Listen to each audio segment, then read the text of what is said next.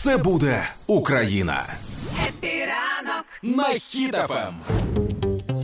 Так, мамині черешеньки. Зараз буде історія, яка і дуже сильно мотивує, і дуже сильно може показати е, комусь із нас, наскільки ми абсолютно бездіяльні люди. Школяр із Івано-Франківська розробив дрон міношукач для військових. Це зробив школяр. А ви в свої 30 чим займаєтесь? Це до цього. Так, ну по-перше, як він до цього прийшов?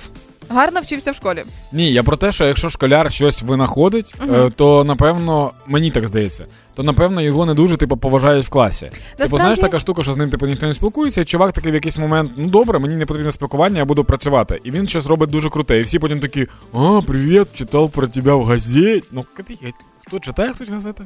Читаю, Денечка. Е, ось цей е, хлопчик Юрій Тумир, йому він 11-класник і е, навчається в природничо-математичному ліцеї. Тобто теоретично е, можу собі допустити, що він е, має високий рівень IQ, і для нього не треба бути якимось там е, не, не треба бути психом-самітником, аби займатися такими науками. Так от, власне, він каже про те, що з'явилася ідея розробити машинку, яка буде шукати міни. І він це робив довго, методом спроб і помилок. Тобто це не сталося за день.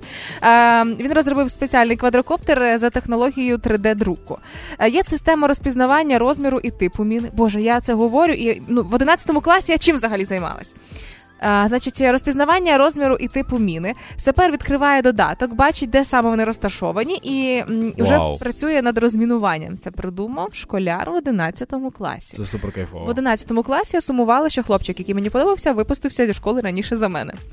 Е, уже була презентована новинка ось ця на е, всеукраїнському фестивалі STEAM Fest. І за словами мера міста Івано-Франківська, е, там цікаві були проекти, які представлені. Власне, тепер лишається питання за фінансуванням і впровадженням. Це не знаю, скільки часу може зайняти, але ще разок, 11-класник розробив спеціальний прибор, який буде шукати міни. У мене досі шок. Я дуже хочу, щоб в цього малого був антагоніст, тобто Так, ворог в паралельному класі, який навпаки такий, ага, ти, ти, ти винайшов міношукач, а я винайду найбільш е, якусь суперміну. І чувак винаходить міну, і потім ми читаємо новини через місяць.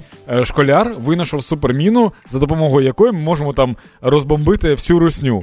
І той чувак такий, ага, ти винайшов міну, тоді я винайду купол. І вони вдвох будуть так змагатися, змагатися. І таким чином в нас буде і захист дуже високий, і озброєння дуже Це високе. дуже хитро, це дуже хитро. Так, треба знайти їх і посварити.